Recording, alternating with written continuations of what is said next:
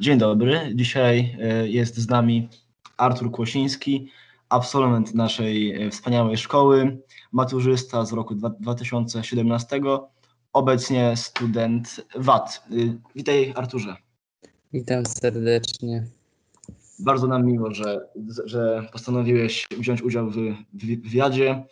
Chcielibyśmy przede wszystkim przedstawić Cię tak jako naszego gościa, ponieważ nie wszyscy nasi uczniowie wiedzą, do końca, e, kim jesteś i kim byłeś, e, gdy jeszcze chodziłeś do naszej placówki. E, więc mam takie pytanie, czy chciałbyś jakby tak przedstawić siebie, może jakieś przytoczyć historię ze swojego pobytu w szkole?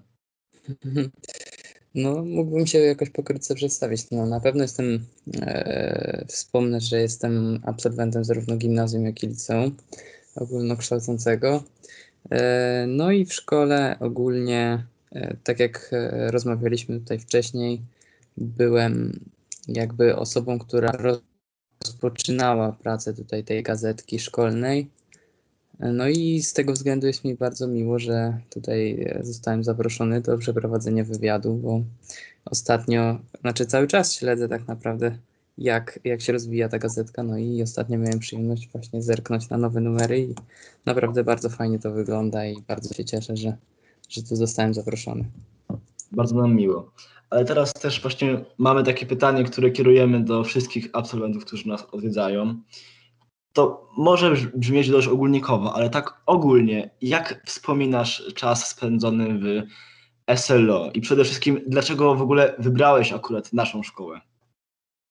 A, co do wyboru, to tak naprawdę w ogóle nie miałem żadnej alternatywy, nie, nie brałem niczego innego pod uwagę. Od początku wiedziałem, że chcę iść do Salezjanów. Głównie z polecenia tak naprawdę wiedziałem, że to jest dobra szkoła i tutaj nie było żadnych jakby e, żadnych e, niesamowitych historii związanych z tym, czemu akurat ta szkoła od początku do końca wiedziałem i byłem pewny swojego wyboru. A, a co do co do drugiej części pytania, to mógłbyś, mógłbyś mi jeszcze przypomnieć? Oczywiście. Jak wspominasz czas spędzony w naszej szkole? Okej, okay. no to, to jest super czas. Na pewno chętnie bym wrócił do tych chwil. No, na, no to, to bardzo, bardzo specyficzna szkoła. Na pewno później w przyszłości spotkacie się z tym, że e, dopiero po jakimś czasie się tak naprawdę to wszystko doceni i ta atmosfera, która w niej panuje, jest dosyć unikatowa, bo no, jest to szkoła, w której tak naprawdę nikt dla nikogo nie jest obojętny i, i to jest coś, coś wyjątkowego, coś, co, co sprawia, że ta szkoła odróżnia się od innych, a nie to, jak, jaki jest poziom dydaktyczny, czy, czy, czy, czy w ogóle jak odbywają się zajęcia, czy, czy ta modlitwa, którą, którą zawsze odmawiamy to nie jest ważne. Ważni są tak naprawdę ci ludzie, którzy tworzą tą wspólnotę i to jest, to jest wyjątkowe i bardzo fajne.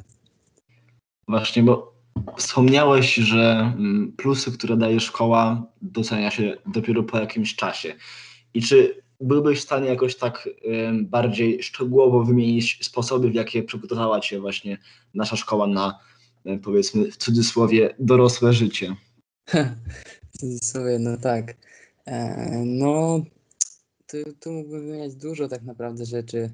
To jeżeli chodzi o charakter, to, to bardzo ukształtow, ukształtowuje konkretne po prostu cechy charakteru. Tak jakby taka dyscyplina u nas w szkole, która panuje, też nam bardzo pomogła mm, w tej drodze, którą sobie obraliśmy.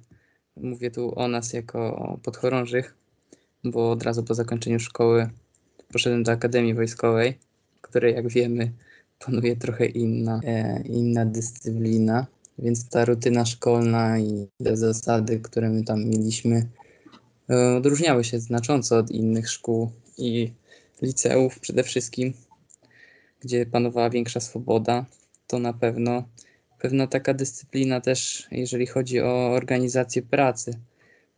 I tu nie, nie ze względu na duże wymagania nauczycieli, tylko po prostu e, zauważyłem, że e, wielu uczniów salezjańskich szkół po prostu sama na siebie e, nakłada pewien reżim pracy i sama szuka sobie możliwości rozwijania własnych jakichś pasji i dróg, którymi chce podążać i do tego dąży. Dlatego jest tak wiele różnych kół czy, czy jakichś e, właśnie takich grup zainteresowań, którymi się dzielą te osoby. Jest bardzo duża różnorodność na pewno i teraz. Pamiętam za, za, za czasów, kiedy ja chodziłem, które jeszcze nie tak dawno były, było 3-4 lata temu, no to wiele osób, każdy miał swoją pasję, którą, którą brnął i, i rozwijał, więc na pewno myślę, że ta szkoła w tym pomaga, pomaga i też pozwala, pozwala się dzielić tymi pasjami. I to jest właśnie fajne i to pomaga w dalszym, jakby tym dorosłym już życiu. No właśnie, u nas w szkole jest bardzo dużo generalnie kół zainteresowań. Może teraz przez wirusa jest trochę inaczej, ale myślę, że wszyscy pamiętamy, jak to było e, przed zamknięciem. Właśnie tak jeszcze wracając, wspomniałeś, że uczysz się na Wacie. Nie jest to szkoła, powiedzmy, oczywista i jakby mało kto, przynajmniej tak mi się wydaje, mało kto y, jakby zna ludzi, którzy tam uczą się, studiują. I mam takie pytanie, dla, przede wszystkim dlaczego zdecydowałeś się pójść akurat na VAT, bo wiadomo, że to się wiąże pewnie też z, różnymi wyrzeczeniami, trochę jakby inną y, ścieżką potem dalszą kariery. I również y, przede wszystkim jakby co ci daje ta szkoła? W sensie, y, jakie masz plany na przyszłość z nią związane? Dobra. No to najpierw odpowiem na pierwszą część. E, dlaczego wybrałem, dlaczego wybrałem Wojskową Akademię Techniczną? E, no i tutaj to tak naprawdę jest kilka różnych jakby scenariuszy, dlaczego wybrałem WAD. Raz to mm, na pewno wiedziałem, że muszę iść w kierunku technicznym, no bo, bo to mnie po prostu interesowało, ta szkoła też mnie przygotowała pod tym kątem. Tutaj yy, zasługa dobrych nauczycieli matematyki, którzy mnie prowadzili yy, przez całą szkołę, bo tak naprawdę uczy, uczyły mnie tak trzy nauczycielki w gimnazjum i w liceum. Oczywiście moja ukochana pani wychowawczyni, pani Korzuchowska, która przekazała najwięcej wiedzy, jeżeli chodzi o tą matematykę rozszerzoną już w liceum, ale również pani Sabak, która uczyła mnie w gimnazjum i pani Trześkowska, na pewno bardzo fajne i bardzo dobrze wspominam lekcje matematyki z nimi, ale również ci fizycy, e, pani Królak i, i pan Jackowski, no super przygotowywali pod tą maturę i, i, tak naprawdę niczego się nie obawiałem. Wiedziałem, że, że chcę iść w tym kierunku technicznym, tylko tak naprawdę sam nie wiedziałem w jakim, e, w jakim i jak to, się, jak to się rozwinie, bo tak naprawdę wybierając już klasę, profil klasy, specjalność liceum, już musisz wiedzieć, w jakim chcesz kierunku iść na studiach, bo nie da się zmienić tej ścieżki. To jest bardzo słabe według mnie. No, ale ja wybrałem właśnie tą techniczną i potem rozważałem różne uczelnie i tak jakoś wróciła do mnie ta, ta pasja do, do lotnictwa i pomyślałem sobie, że, że fajnie byłoby studiować ten kierunek związany z lotnictwem, kierunek techniczny. E, no i zobaczyłem sobie ofertę po prostu uczelni. Wiedziałem też, że tutaj kolegi, e, kolegi brat studiuje na Wacie. No i zapoznałem się z ofertą studiów wojskowych stwierdziłem, że jest to ciekawa przygoda. Potraktowałem to bardziej jako wyzwanie, taka możliwość też sprawdzenia swoich możliwości.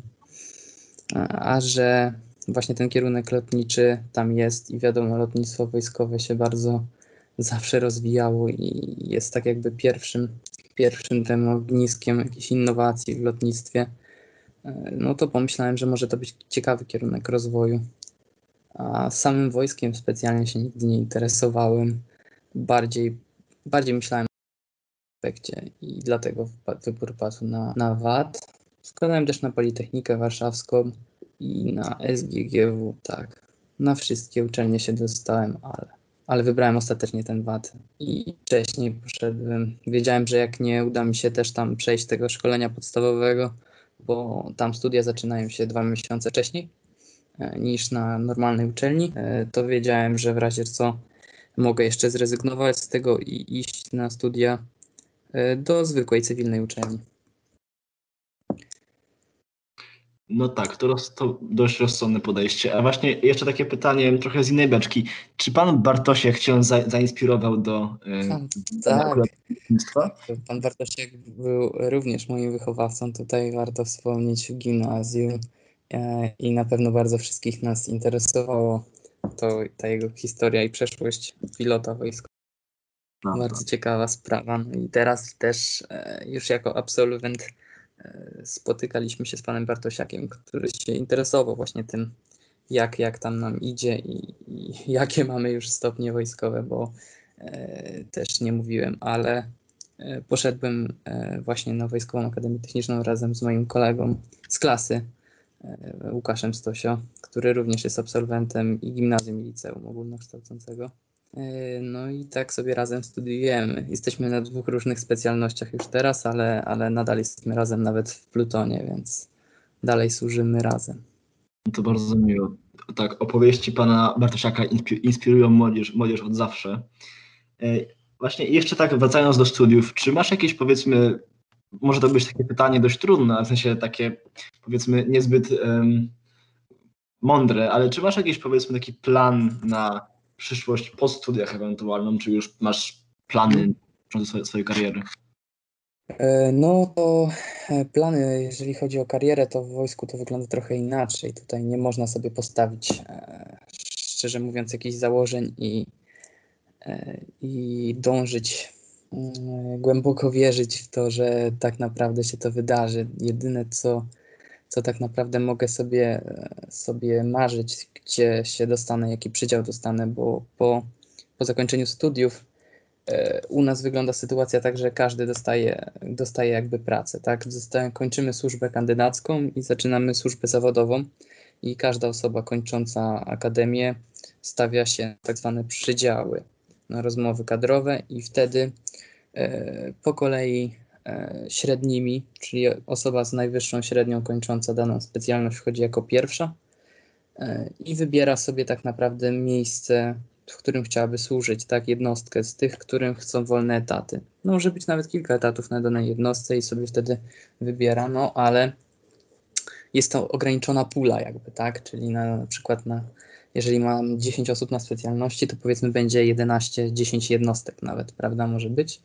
No i pierwsza osoba ma, wiadomo, 10 wyborów, tak? Ale ostatnia nie ma już żadnego wyboru. Podpisuje po prostu miejsce, w które, które trafi od razu po zakończeniu służby, no i musi się tam stawić i rozpocząć jakby pracę. I tu już nie ma jakby preferencji ani tego jakichś e, wymysłów, tak? My po prostu mamy służyć i, i po to się szkolimy, po to się uczymy, żeby wykonywać te zadania, które nam postawią przełożeni.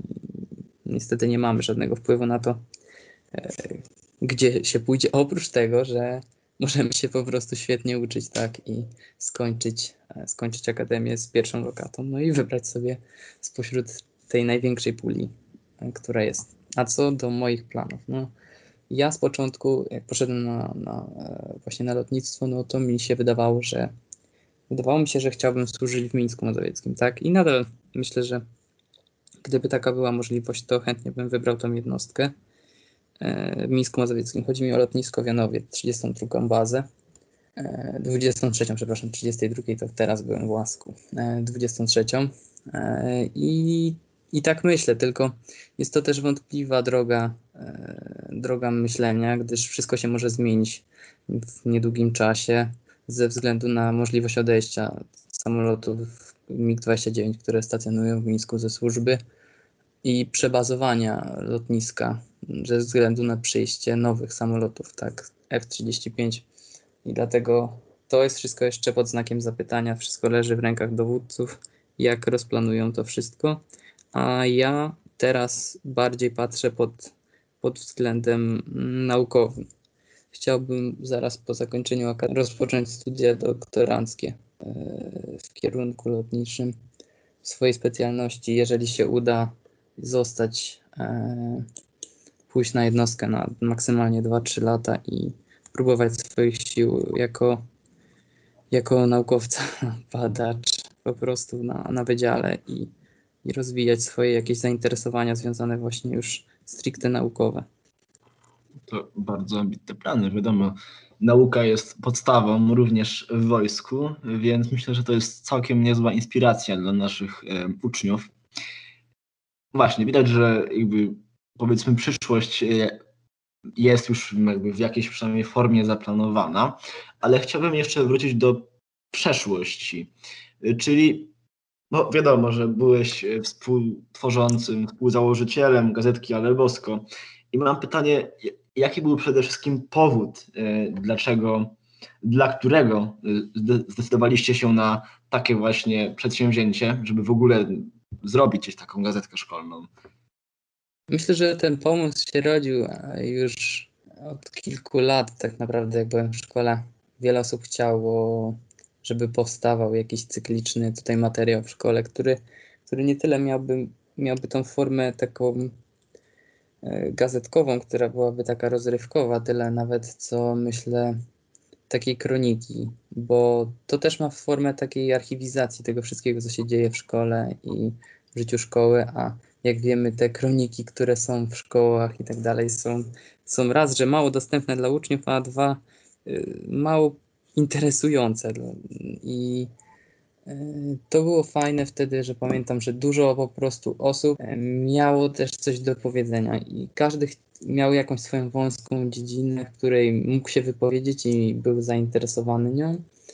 I bez problemu znalazła się taka grupa ludzi, dosyć prężna i, i sporo nas tam wtedy było, z tego co pamiętam, która chciała właśnie e, konkretny dział e, swoich jakichś zainteresowań, bo nic z tego co pamiętam to były już jakieś tam polityczne, geograficzne rozdziały e, i to jakoś fajnie działało, bo po prostu każdy dział przygarnął sobie e, jakichś redaktorów, którzy byli zainteresowani daną dziedziną i tworzyli na każdy numer jakąś, jakieś fajne artykuły.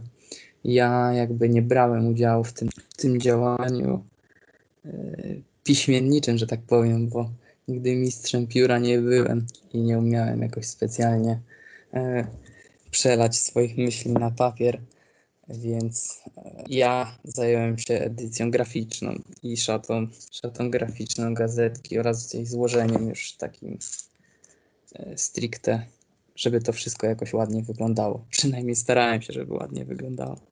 No, ale to też było potrzebne. Na pewno jakiś tam udział w tym wszystkim brałem. No tak, to prawda. Grafika jest y, nawet teraz podstawą w naszej gazetce, więc tak, graficy na, naprawdę robią robotę. Pozdrawiamy ich serdecznie.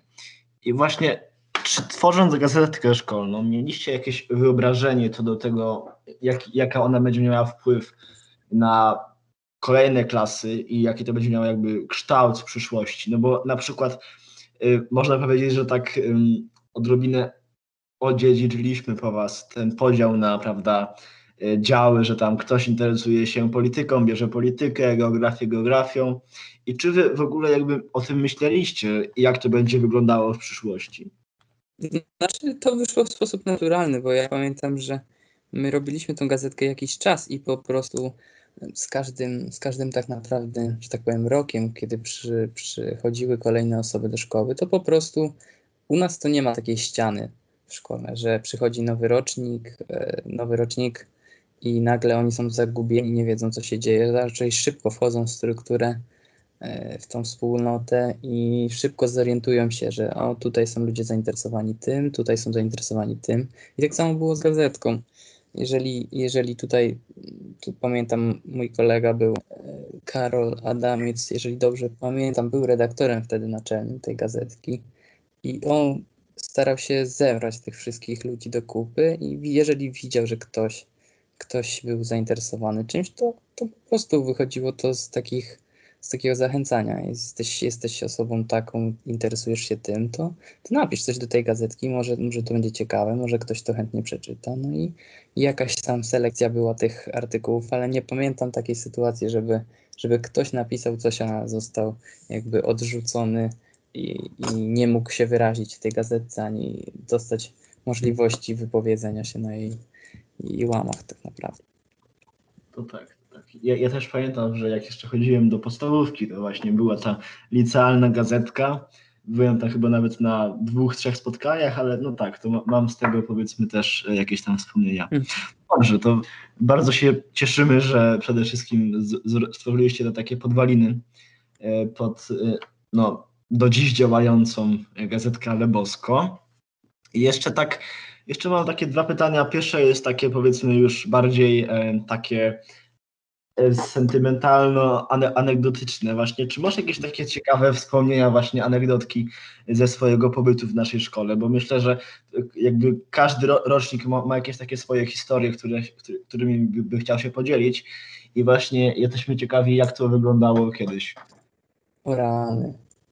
Mm, historyjek, takich anegdotek, to ciężko mi było teraz sobie jakąś przypomnieć konkretną sytuację, no ale no myślę, że była ich masa każdy, każdy wie, że w naszej szkole e, to środowisko jest takie e, no dosyć e, zabawne, że tak powiem. To wszystko jest, tu nie ma takiej nudy w tej szkole i nigdy nie było i przynajmniej ja tego nie doświadczyłem, takiego marazmu, że ktoś chodził i, i mówił, że nic się nie dzieje. To po prostu sami sobie stwarzaliśmy, a to raz kłopoty, a to raz e, sytuacje które były po prostu zabawne. No, myślę, że myślę, że nie jestem w stanie przytoczyć takiej jakiejś sensownej sytuacji tak teraz, w tym momencie, ale, ale na pewno było, było dużo fajnych i zabawnych chwil w tej szkole.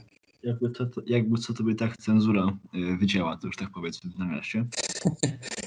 Dobra, to bardzo dziękuję. Wiadomo, że no, tyle jest tych sytuacji, że trudno się połapać y, jakby szczegółach, tak, wiadomo, to rozumiem w 100%, ale myślę, że się zgodzę, że y, cały czas coś się dzieje, prawda, i a to w sferze jakichś takich właśnie wydarzeń oficjalnych, a to w takiej sferze towarzyskiej, więc tak, to mamy bardzo duże szczęście, mimo że jesteśmy szkołą dość małą stosunkowo. Dobra. No, to jest duży plus tej szkoły, nie ukrywajmy, że ta, ta, ta jej właśnie wielkość i ilość tych osób, która jest w tej szkole, pozwala właśnie lepiej zapoznać się wszystkim nawzajem. A to ma główny wpływ na to, jaki, jakie są relacje między, między wszystkimi uczniami i nauczycielami. No. Później, później, jak się pójdzie tak naprawdę na studia, to się dopiero zauważa to, że nie ma żadnych relacji między, między nauczycielem, między wykładowcą a, a studentami. Dopiero później w mniejszych grupach już pojawiają się jakieś, jakieś mniejsze sympatie i relacje, bo się poznaje tych nauczycieli, ale w momencie, kiedy na jeden wykład przychodzi 500 osób, to się traci to wszystko i, i to wszystko się rozmywa. No tak, rozumiem to rzeczywiście. Tak, to jest bardzo duży plus, więc e, no pamiętajcie, jeśli chodzi o szkoły, to im mniej, tym lepiej uczniów. E, dobra, jeszcze takie, jeszcze, taka, e, jeszcze takie pytanie, w sumie to pytamy o to też każdego absolwenta. Generalnie wiadomo, że y, mądrość spływa, prawda, z pokoleń starszych na młodsze. I teraz właśnie mamy takie pytania, czy masz jakieś takie rady dla obecnych uczniów szkoły, zarówno tych, prawda, takich powiedzmy z klas 1-2, ale również tych, którzy będą pisać maturę w tym roku. Czy masz jakieś takie rady, które wynikają z Twojego doświadczenia? No dobrze, no ja mogę się jakoś y, tutaj wypowiedzieć w tej dziedzinie. Na pewno nie uważam się za osobę jakąś, która powinna dawać komukolwiek rady, bo, bo też na pewno wiele popełniłem błędów i, i teraz bym wiele rzeczy zmienił, ale jeżeli chodzi o to, to na pewno do maturzystów, y, którzy będą pisali tak w tym roku maturę, to radzę się zbytnio nie przejmować tym tematem, bo matura to jest to jest tylko papierek.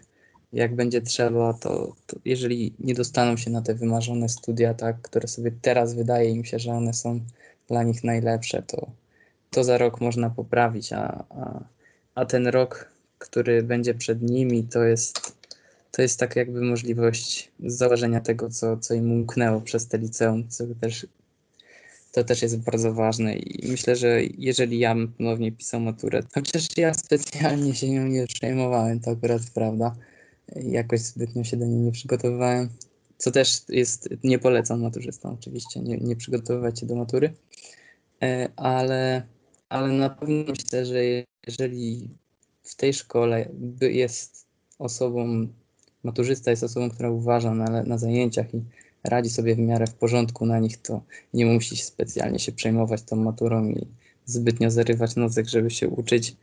Po prostu lecieć na bieżąco z materiałem i, i wszystko będzie dobrze. A co do rad takich ogólnych, no to na pewno polecam wcześniej się zapoznać z, z jakby ofertami uczelni, bo ja dopiero tak naprawdę zacząłem poznawać te oferty będąc na studiach. Jak to wygląda, co tak naprawdę mnie interesuje i, i, i na pewno nie jest błędem ani żadnym, żadną jakby ujmą zrezygnować z tych studiów, które się dalej ma, niż ma się skończyć coś, co, co, się, co się człowiekowi nie podoba i męczyć się do końca życia, bo 2-3 lata w perspektywie całego życia to jest nic. Ja na szczęście jakoś wszedłem w ten tryb i, i spodobało mi się to co, to, co, to, co robię i to, co wybrałem i na pewno nie chciałbym tego zamieniać. Może na coś innego bym zamienił. Jakbym miał do wyboru być pilotem, to myślę, że wybrałbym bycie pilotem, ale, ale teraz to już, teraz szczerze mówiąc, myślę, że już po ptakach. Znaczy w moim przypadku to już na początku tak naprawdę było po ptakach, ale ale, ale na pewno warto jest spróbować i iść w tym kierunku, który, który mówi nam serce, żeby wybrać, bo, bo, to, bo to nie o to chodzi, żeby się przemęczyć przez studia i skończyć, nie wiem, e, prawo, tak, bo przypuszczam, że jeżeli każdy się zepnie, to, to skończyłby to prawo, ale jest, jest coś pomiędzy tym wszystkim i to ma nam sprawiać przyjemność i mamy czerpać, czerpać z tej pracy jakąś radość. I tym polecam się, na tym się skupić i, i zobaczyć po prostu, jak wiele jest niesamowitych kierunków studiów, niekoniecznie e, niedostępnych dla studentów, tylko po prostu takich wąskich, bardzo wąskich specjalności. I na pewno polecam się zagłębić w te wszystkie kierunki i zobaczyć. Może coś znajdzie się dla, dla ciebie. Fajna sprawa. No tak, tu rzeczywiście warto przypomnieć maturzystom, żeby się nie udręczali i nie zamęczali tą maturą, bo prawda, to nikomu nie służy, tylko się wam... No i szczególnie osobom, które, które myślą, że, że, że właśnie jakimkolwiek sposób takie e, zazwyczaj to jak się chce za bardzo, to nie wychodzi. I ja to, ja to wiem i, i na pewno myślę, że trzeba do tego podejść na chłodno tej nauki wiem, że jest sporo, ale teraz od razu po pierwszym roku, pamiętam jak wszedłem na studia, to, to dopiero sobie uświadomiłem, że e, co my w tym liceum się uczyliśmy tak naprawdę. Jak poszedłem na pierwszy egzamin, to e, pierwszy egzamin z matematyki czy, czy z fizyki, to po prostu złapałem się za głowę, gdzie miałem materiał, e, praktycznie materiał, który obejmował całe liceum, czy całe gimnazjum i liceum nawet na jeden egzamin y, się nauczyć, to mówię, Boże, teraz tak naprawdę, żeby pójść dalej, muszę się tego nauczyć, żeby tylko przejść, tak, żeby zaliczyć egzamin na trójkę, to muszę się nauczyć wszystkiego, a w tym liceum, no, nie przykładał się tak człowiek do tego wszystkiego, jakby mógł.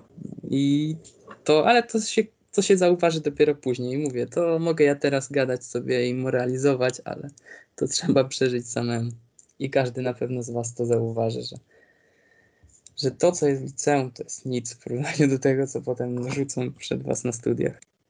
Czyli tak podsumowując, y, nie zadręczajcie się, ale się uczcie, a tak to generalnie rozumiem, że proponujesz takie podejście bardziej na spokojnie z tym wszystkim, tak? Nie ma na spokojnie.